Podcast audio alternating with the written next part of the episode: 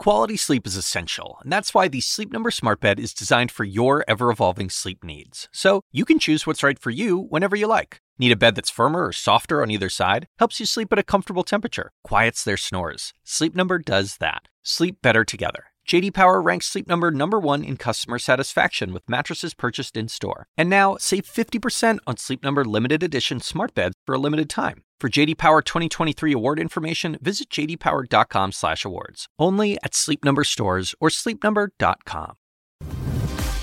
Live from New York, I'm Alison Kosik. I'm in for Julia Chatterley. This is First Move, and here's your need to know. Moderna's move, the coronavirus vaccine maker, applies for emergency use authorization today. Surge upon surge, warnings of higher COVID spikes as the U.S. tops 100,000 cases for the 27th day in a row. And data deal. S&P Global buys a rival for $44 billion, the biggest deal of the year so far. It's Monday. Let's make a move.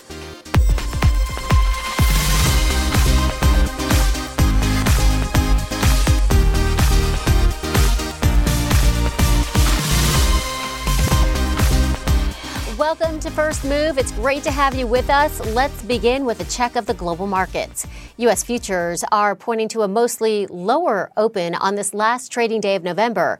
The S&P is on track to fall from record highs. The Dow is set to retreat a bit more from the 30,000 milestone that it hit last week. And it's a mixed picture overall in Europe. Asian stocks finished the day in the red despite encouraging economic news. Japanese retail sales rose over 6% last month, and Chinese factory activity grew at its fastest pace in over three years. Topping our financial headlines today, the biggest global merger deal of the year. S&P Global is buying rival financial data provider IHS Markit for some $44 billion in stock. Shares of IHS are up more than 7% in pre-market trading right now.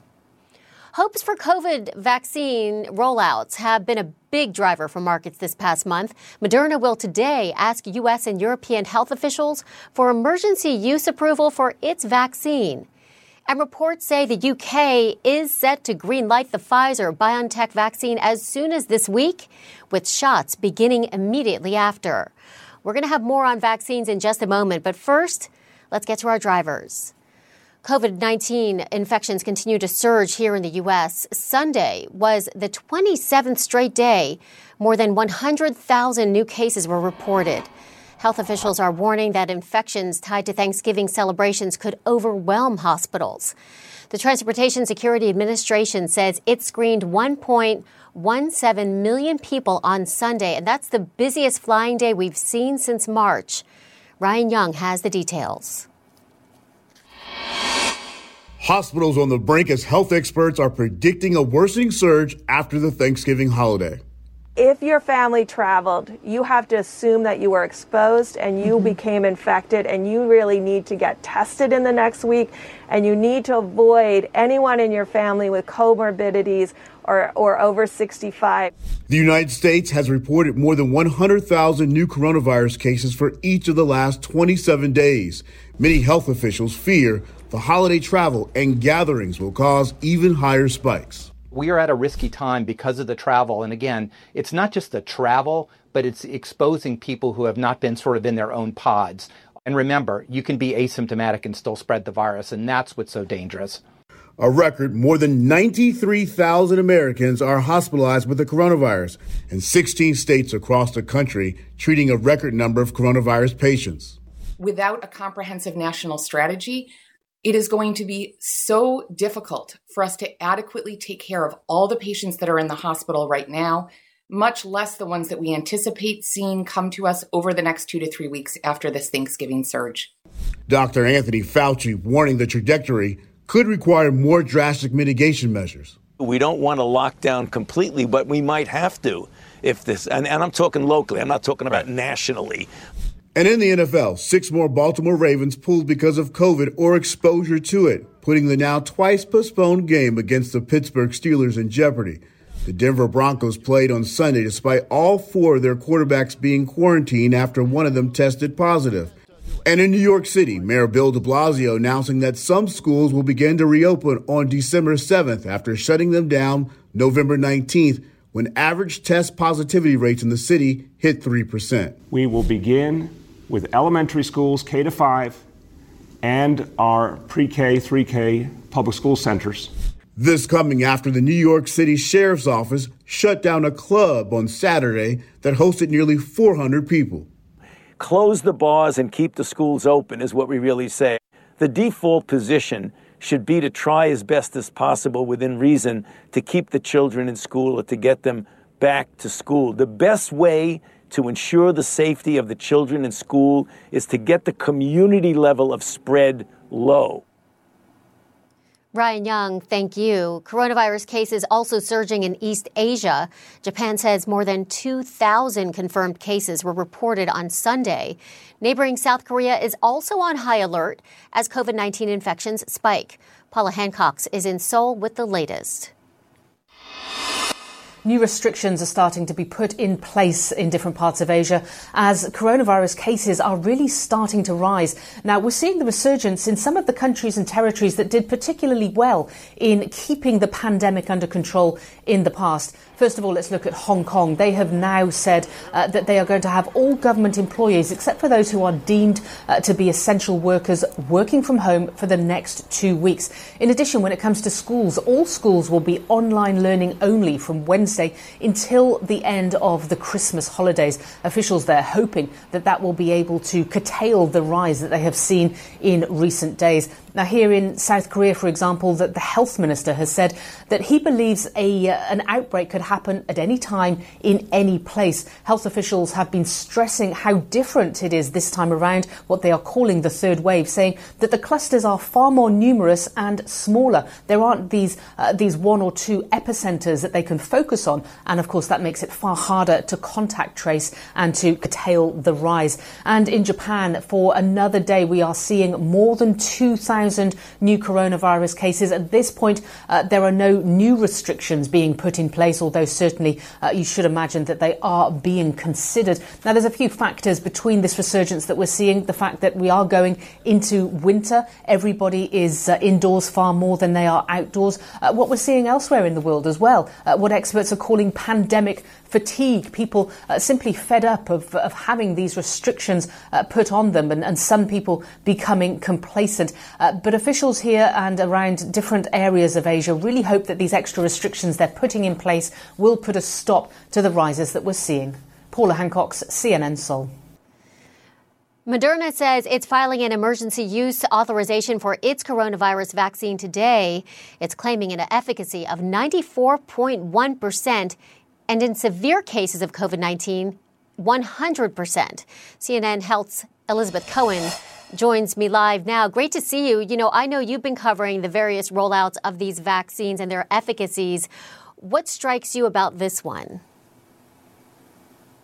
What strikes me about this one is that it's a much larger data set. We talked a couple of weeks ago when Moderna came out with their first data set. This data set is twice as large, and that gives you more confidence that these numbers are are correct, are the reality. So let's take a look at what those numbers are. So what Moderna found is that their vaccine was 94.1% effective in this new larger data set against coronavirus and it was actually 100% effective against severe disease. In other words, nobody who received this vaccine became severely ill with COVID. Now, let's take a let's think a little bit Allison about how they got to these numbers because it's very nerdy and weedy, but it's also very important. So what Moderna did is they took tens of thousands of people and some of them were given the vaccine and some of them were given a shot of saline. That's a placebo that does absolutely nothing. Those people then went back to their homes in their own towns and cities and they were told and they were told just to live their lives some of them became infected with COVID, some of them didn't. So let's take a look at the effect that the vaccine had. So what they found is that 11 of the 15,000 people who got the actual real vaccine got COVID 19, just 11 out of 15,000 but 185 out of 15,000 people who received the placebo got COVID 19. So 185 people who did not get the vaccine got COVID 19. And again, nobody in the vaccine group actually got very, very, got severely ill with COVID. Allison? What ages were in the groups, and also how many how many shots are required for this vaccine? Right. So the ages were adults, including a group of, including some elderly people. And what's interesting is that the elderly people were just as protected as younger people. So people who were over age 65 also were protected 94.1%. So that's, that's really great because there were some concerns that this vaccine might work well for younger people, but not as well for older people. So that is for sure good news.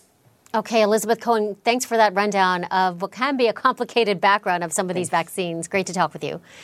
Now, later, we're going to be hearing uh, from the chairman of Moderna with more on the progress of their vaccine candidate. Stay with us for that interview.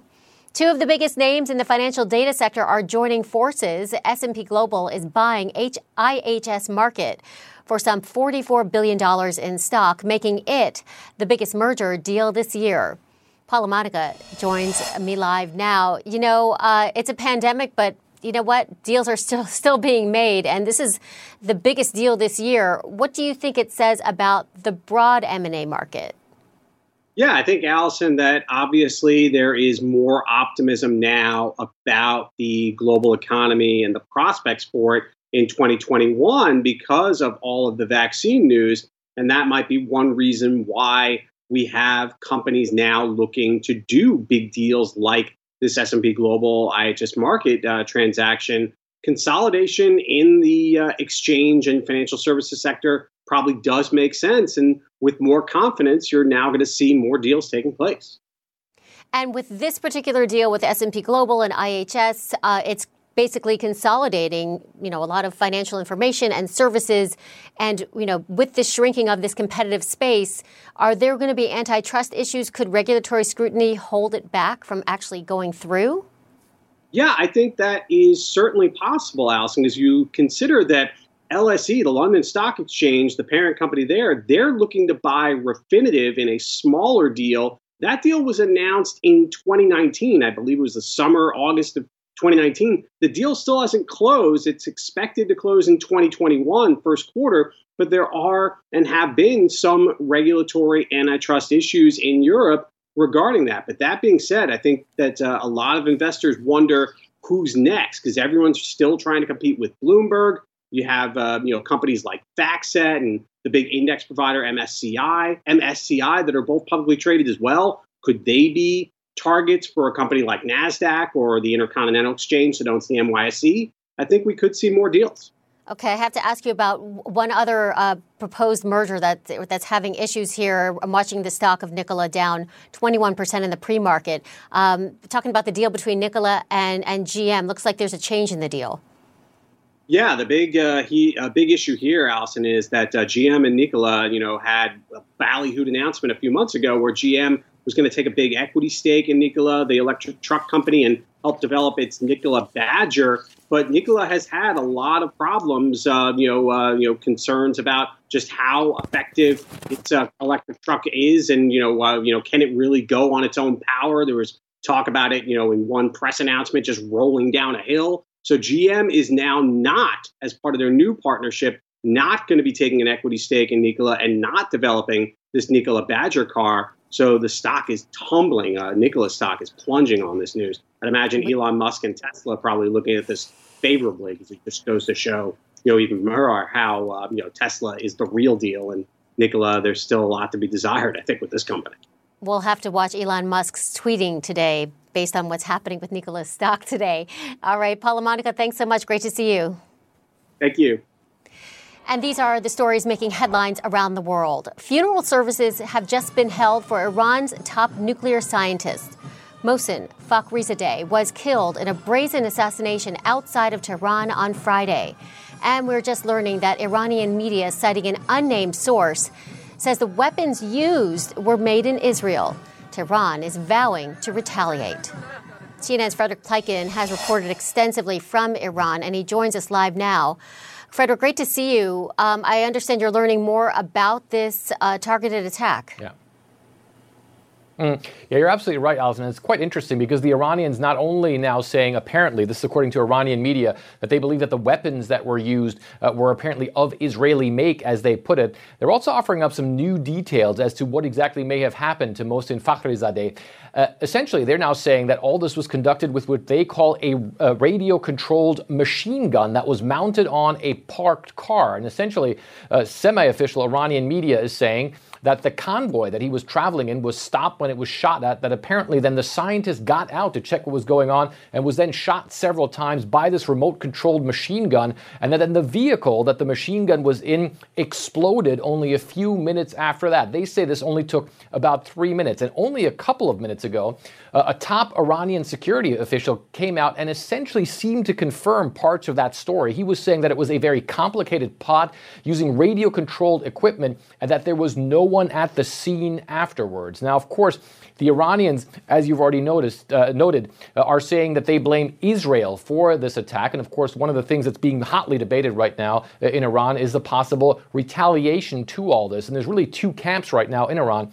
There's the hardliners who are saying that they want a swift and very harsh retaliation to go forward because they believe if they don't do that, then perhaps there will be similar attacks in the future.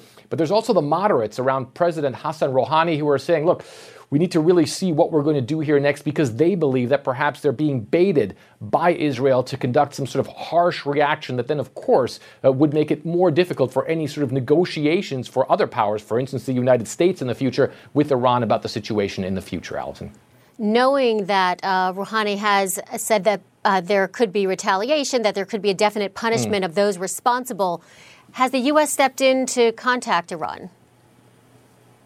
No, um, so far from what we've heard, there, there has been uh, none of that. The U.S. so far at least from open sources that we've heard, has not done that. And one of the things that the Iranians uh, also believe, or at least some in Iran seem to believe, that in the end, they think that this targeted assassination is happening in the final days of the Trump administration. Um, to essentially make it more difficult for the Biden administration to start picking up negotiations with the Iranians once again. One of the things that Joe Biden has sort of dangled is that there could be possible new negotiations about another future nu- nuclear deal uh, with Iran. Of course, the U.S. exited uh, the nuclear agreement with Iran during the Trump administration, and essentially, at this moment, there are really no ties uh, between Iran and the United States. So, in the end, the Iranians believe that once a Biden administration takes office, at least the situation could somewhat improve for them. So there are some who are saying, look, why not wait this out, see what the new Biden administration brings, and not retaliate uh, before that? And obviously, there's others who want quick uh, retaliation and very harsh retaliation as well, Allison.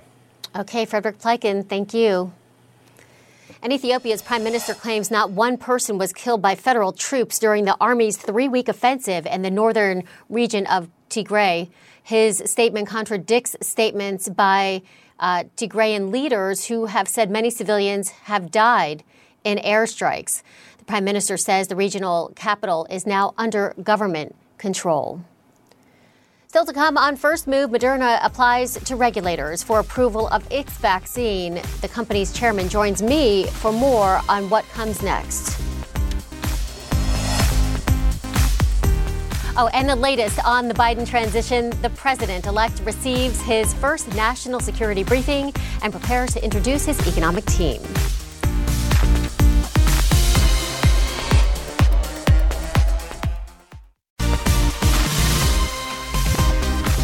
Welcome back to First Move. I'm Alison Kosik, live from New York, where U.S. stocks are on track for a mixed open this Monday, seeing a bit of a consolidation here after strong gains of 2% or more last week. That said, U.S. markets and global stocks as a whole are wrapping up a profitable month. The best November on Wall Street, in fact, since the 1920s, with all the major averages up in the double digits. The small cap Russell 2000 index is on track for its best month ever.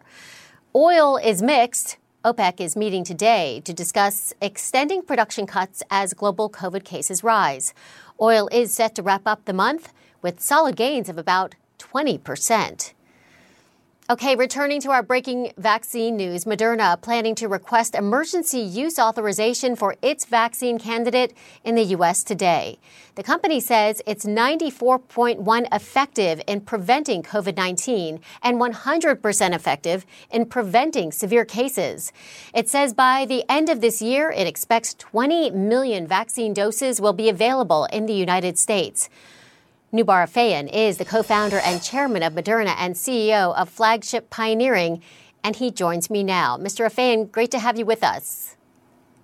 Thanks for having me, Allison.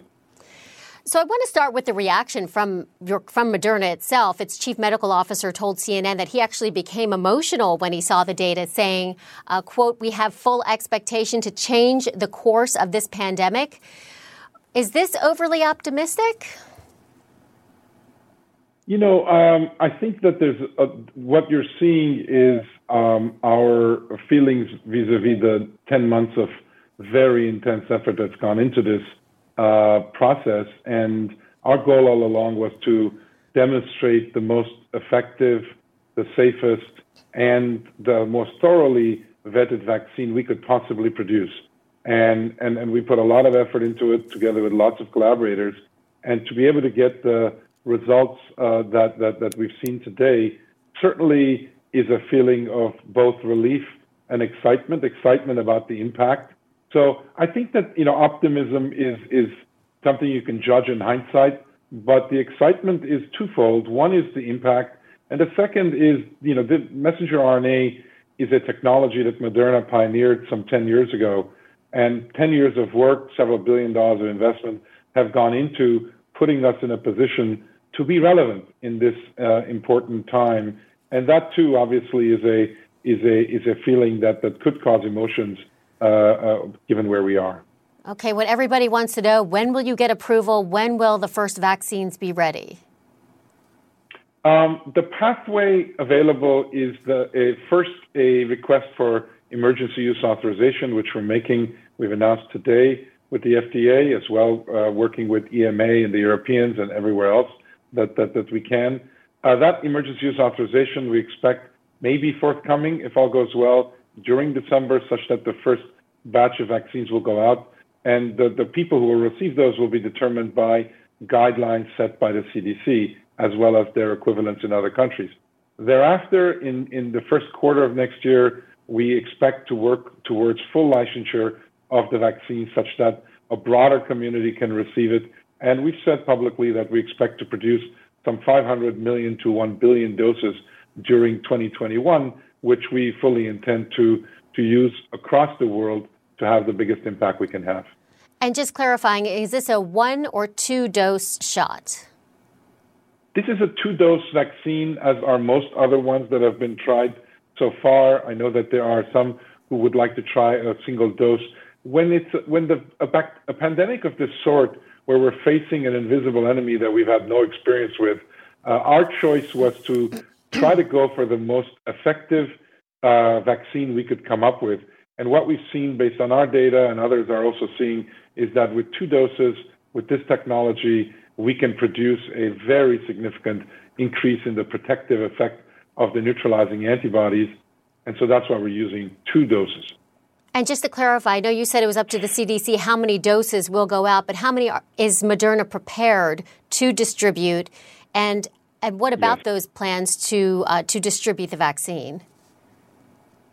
So the 20 million is our is our estimate for the amount we will produce. The CDC will determine how they are distributed, meaning who is in the front of the line. And as you know, Operation Warp Speed that's been set up in the U.S. to handle this uh, for the for the American side as well as the equivalents in Europe, etc. We're working with all of them. So the 20 million number is a December production estimate. The 500 million to a billion is Moderna's estimate for 2021. In terms of how this is expected to roll out, various countries have already entered into pre-orders with us. We're working with others today.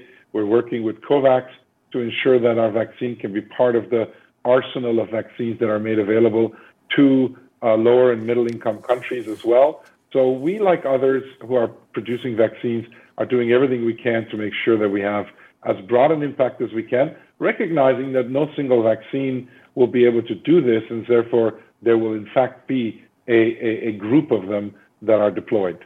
So it's going to be deployed simultaneously in the U.S. and around the world as well.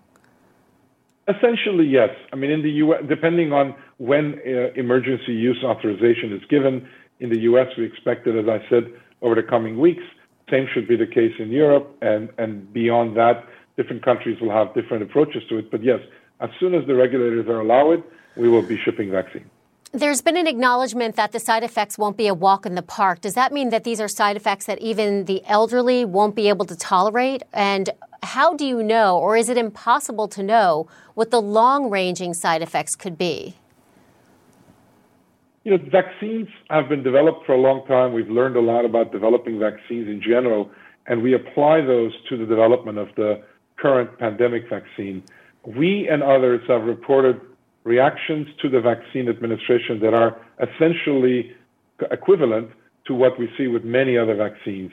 I think that given the intensity of expectation and scrutiny, people are basically describing these uh, uh, tolerance effects, whether it be a, a, reaction site, a pain, or some muscle pain for 24 hours uh, that can resolve. These are things that we see with many other vaccines, and that's what we've recorded, and that's what others are recording. And they have a lot to do with the fact that the vaccine is in fact immunogenic and is producing a significant immune response, which we want to protect those who receive it.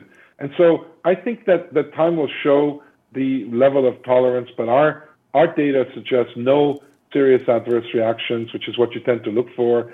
And in terms of long term effects, the only way you can see that is actually administering and following, which we and others will be doing. So that's an unknown right there is, is the long ranging side effects. I mean, if you think about it, um, this vaccine was designed in literally two days, from what I'm hearing. So, how can you, it's almost impossible to know if there are going to be long term side effects. Yeah.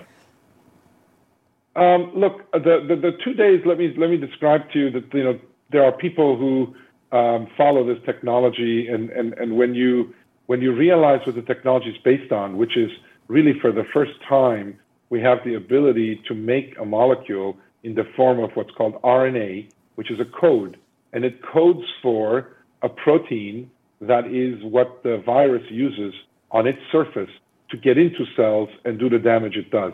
So we're able to provide the code for that protein such that when it enters a recipient's uh, a body, that code gets converted through their own cells into the protein. There's no virus administered. There's none of the other aspects of the coronavirus that could be harmful. And the immune system sees the protein and now learns what to stand on guard for so that when the actual virus shows up, then it, the, the immune system is ready to attack it. So that mechanism is well understood, well evidenced in lots of other vaccines. We simply have found a way to do this using a, co- a code molecule. That's what messenger RNA is. Like DNA, it is an effect- effectively an information molecule. That is why we're able to take the information from the virus and turn around and make the RNA within a few days. That is not at all uh, a, an indication of safety and efficacy, etc. It's simply in the nature of the technology we've pioneered that we're able to do that. The testing that we've done for the last 10 months is as rigorous, if not more, certainly larger than most other vaccines that have been developed. And we, together with our mm-hmm. partners at the NIH and other mm-hmm. places, absolutely expect, as well as the other vaccine makers, expect that that level of rigorous testing is the is what we need to show before we can consider a vaccine. So that's you know we're following. There mm-hmm. is a sentiment out there that if you go fast, you must be taking corners. Uh, at least in our case, and I believe in everyone's case, that's simply not the case. Okay, Noubar Afeyan, co-founder and chairman of Moderna. Pleasure speaking with you today. Thank you for having me, Allison. And you're watching First Move. The market open is next.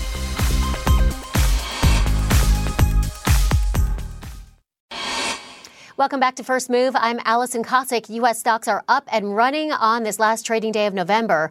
We're seeing some early session weakness for both the Dow and the S&P, but the Nasdaq is hitting fresh records.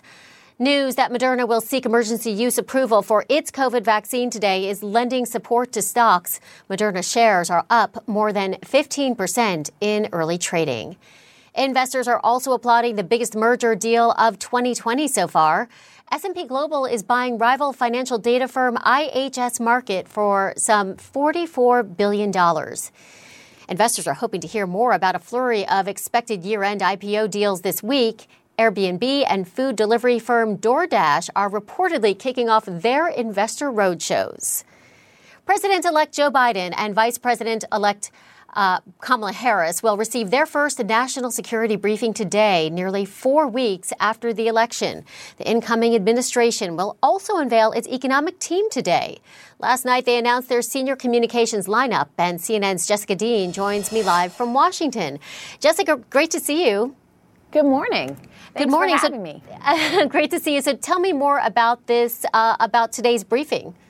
Right. So today's president's daily briefing will be a first uh, for Joe Biden as president elect. Of course, he got these when he was vice president under Barack Obama. Uh, it's been held up because President Trump refused to concede, and it is given at his discretion. So he just relented on that last week, which means uh, Joe Biden will be receiving this along with, as you mentioned, Vice President elect Kamala Harris. Uh, this is a collection of classified intelligence from across the intelligence agencies within the U.S. government. It's going to give them short term and long term threats uh, what is going on, top lines about national security. We know that Joe Biden is a voracious reader of this type of information, that he likes these intelligence briefings, really delves into them, quite the contrast to President Trump, who often preferred an oral briefing, if one at all. It also uh, gets us past kind of this odd point where Harris was actually uh, had privy to more classified information than Biden because she is a sitting member of the Senate Intelligence Committee. So again, they'll be getting those that first briefing today, and of course that will continue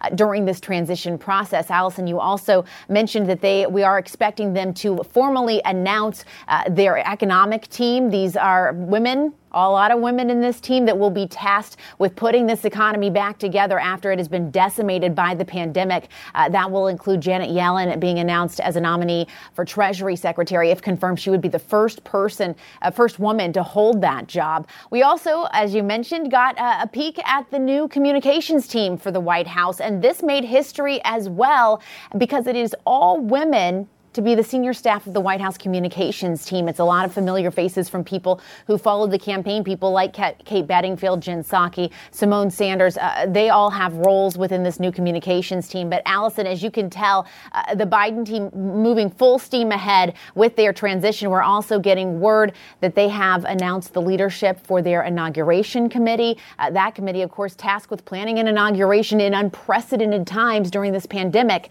uh, trying to figure out how will they do this? How will it be social dist- socially distanced? How will it make sure they don't spread the virus while also honoring such an historic moment in American history, Alison? So it's quite a task before them. And also, we should note uh, over the weekend, if you see President elect Joe Biden in a walking boot, that's because he fractured his foot. He has hairline fractures in the top of his foot after playing in the backyard with one of his dogs, Major. What was interesting in this situation was that we were actually given briefings and updated information about his medical condition yesterday as it started with just a look by a doctor and then going through the various scans to ascertain exactly what happened there. But that stands in stark contrast to President Trump. We still don't know why he went to uh, Walter Reed Medical Center a year ago.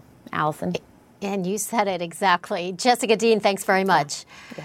And we're learning more about the assassination of Iran's top nuclear scientist as the country's leaders vow to take revenge.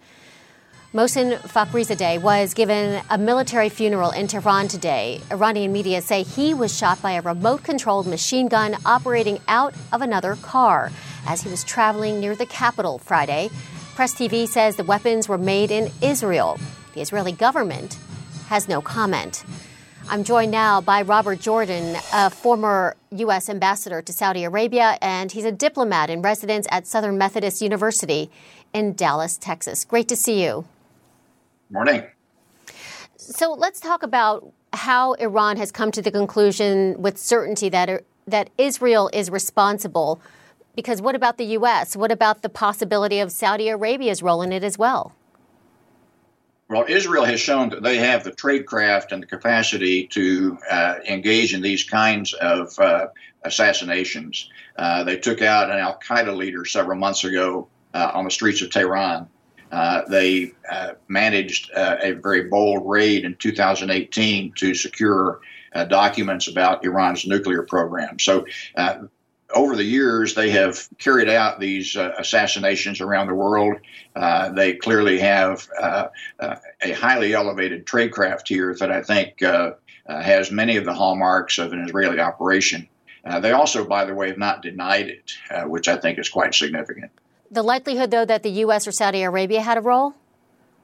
very likely, I think. Secretary Pompeo, of course, was in the western city of Neom in Saudi Arabia last week conferring with both uh, Prime Minister Netanyahu uh, and Crown Prince Mohammed bin Salman, according to all reports. So I think you have to assume that there was certainly prior knowledge, if not uh, instigation, by these other parties as well.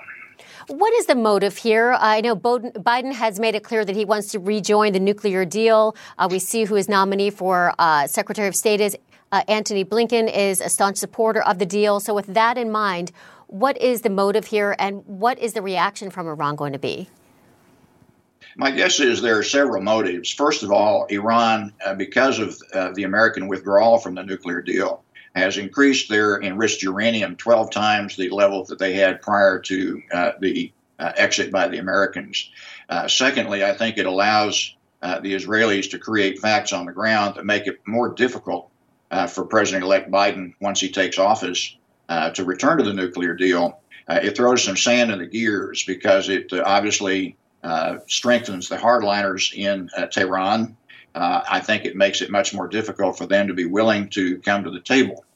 it also, I think, in some ways, baits the Iranians, baits them into perhaps a significant response, which would then perhaps encourage the Trump administration to launch a more significant attack before uh, Trump uh, leaves office. So I think we've got a number of moving parts here, uh, all of which can be pretty dangerous.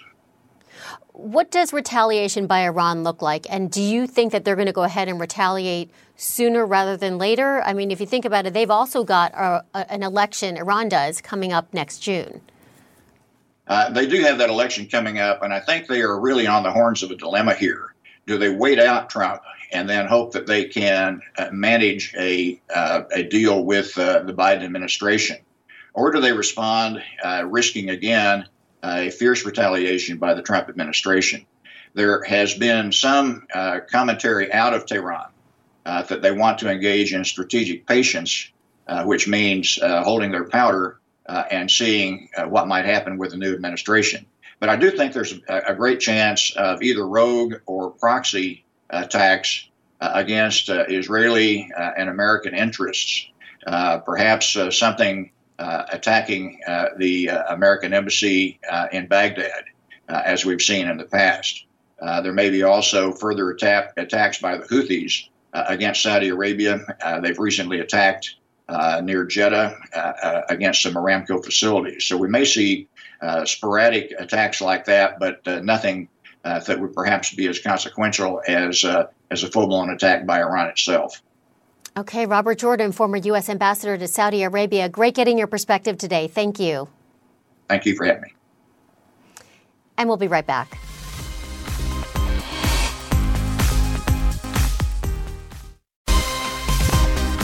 Welcome back. Shopify is an e commerce platform that allows retailers of any size to build an online store. And through it, shops can sell directly to their consumers. When COVID 19 restrictions hit in the second quarter and shopping moved almost completely online, the company saw a 71% jump in new stores. On Black Friday, it saw record sales of $2.4 billion, a 75% increase on last year's number. Joining me is Harley Finkelstein. He is the president of Shopify. Great to see you. Hey, Alison. Thanks. Uh, thanks for having me. Uh, great to have you with us. You know, I was out at uh, you know one of New York Metro's second biggest shopping malls for Black Friday on Black Friday. Mm-hmm. It was empty, so it looks like shoppers skipped the lines and stayed home to score Black Friday deals online. And I know you have tracking data. What are you seeing? What are people buying, um, and how much are they spending? Yeah, so uh, first at a high level, I think with more consumers than ever before shopping online this year, we anticipate that this four day weekend, which we're in the final day of right now, will be one of the biggest e commerce and, and, frankly, commerce events in history. Uh, consumers are voting with their wallets to support independent brands and direct to consumer businesses that they absolutely love. And so, a couple things that we are unequivocally seeing. First is the Black Friday and Cyber Monday um, event is no longer a North American event. It is now a global event. We've seen triple digit GMV growth in key geographies like Germany, which had about 188% growth over last year, Italy at 189%, UK at 116%, and Japan at almost 400% growth. And so that is why you're seeing us announce deals around the world like our Alipay integration so that our, our million more merchants can sell easily in China. But the second thing that I think is also really important is that Black Friday and Cyber Monday is no longer a weekend. It is now a season, and we are seeing it start earlier. And I think this is going to be the blueprint for what retail will look, look like uh, well into the future.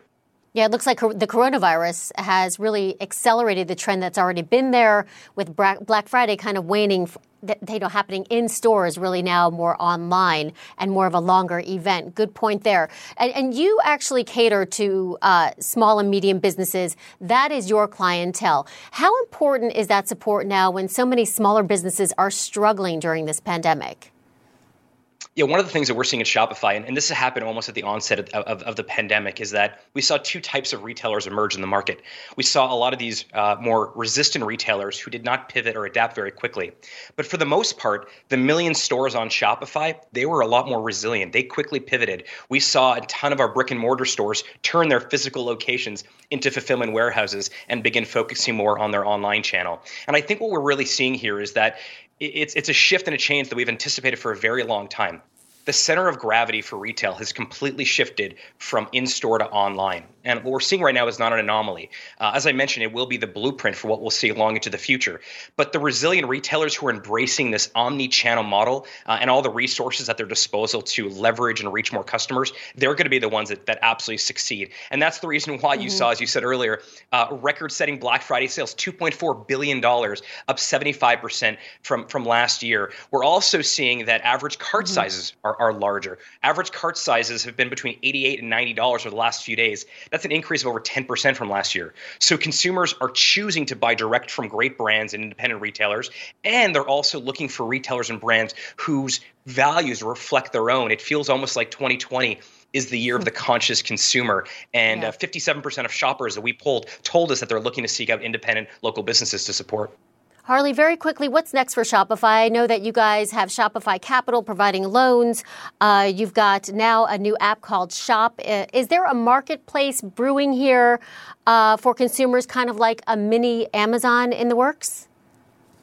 So what I think you're seeing with Shopify is a shift. Shopify is best known around the world for being the best place to build an online store. And what you're seeing over the last couple years is a shift for us being the world's first retail operating system. We want we want brands and entrepreneurs and businesses to come to us to run the entirety of their commerce operations, whether they sell online or offline or cross-sell on marketplaces or social media. If they need capital or they need payment rates or they need shipping uh, opportunities, we can provide that to them. And you know, you mentioned sort of marketplace. We're not a marketplace, but if you were to pretend for a minute that we were were, we would be the second largest retailer in America online, which means that we can give those economies of scale to small businesses and better level the playing field, making Shopify the entrepreneurship company. All right, Harley Finkelstein, president of Shopify. Great talking with you. Thanks so much, Alison. And you're watching First Move. More to come.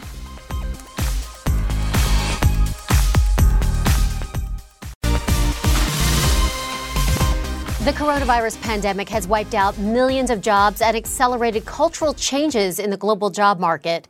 In today's Think Big, LinkedIn's Ali Matar discusses reskilling for the jobs of tomorrow.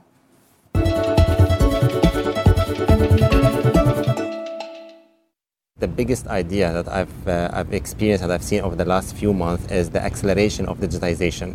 And that's something we're seeing across segments, across different industries be it in the government, semi-government, private sector, be it in the retail or be it in, in, in healthcare. And I think that's what's going to drive the workforce moving, moving forward.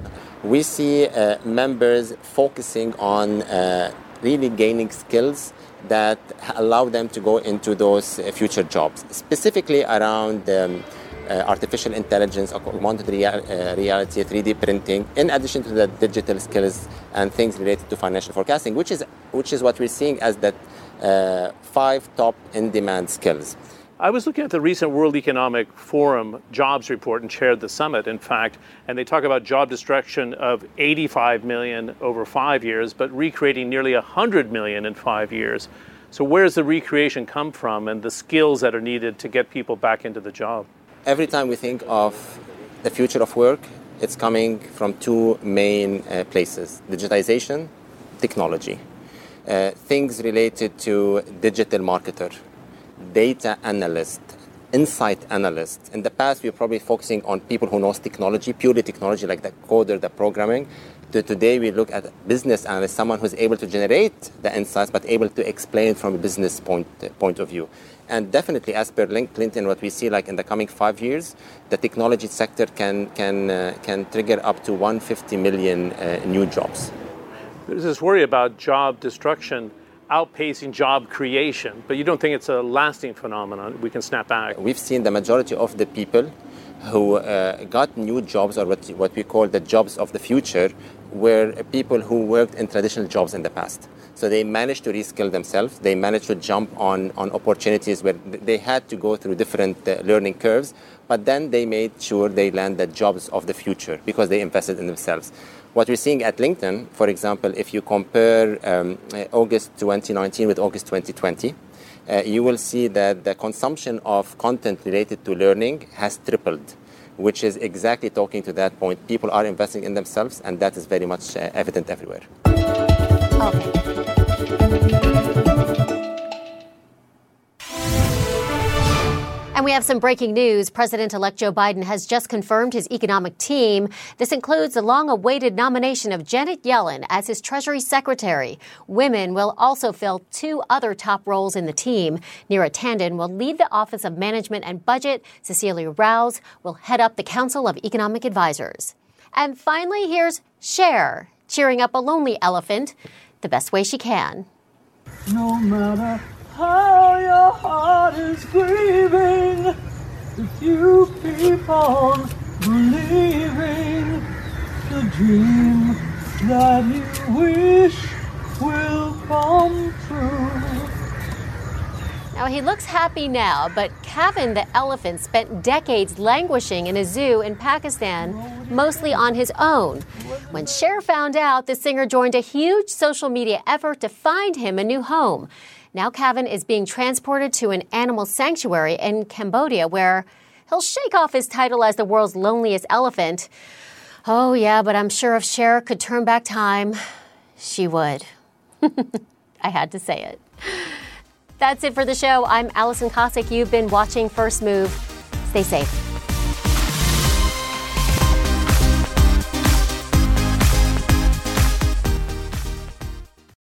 When you work, you work next level. And when you play, you play next level. And when it's time to sleep, Sleep Number smart beds are designed to embrace your uniqueness, providing you with high-quality sleep every night. Sleep next level.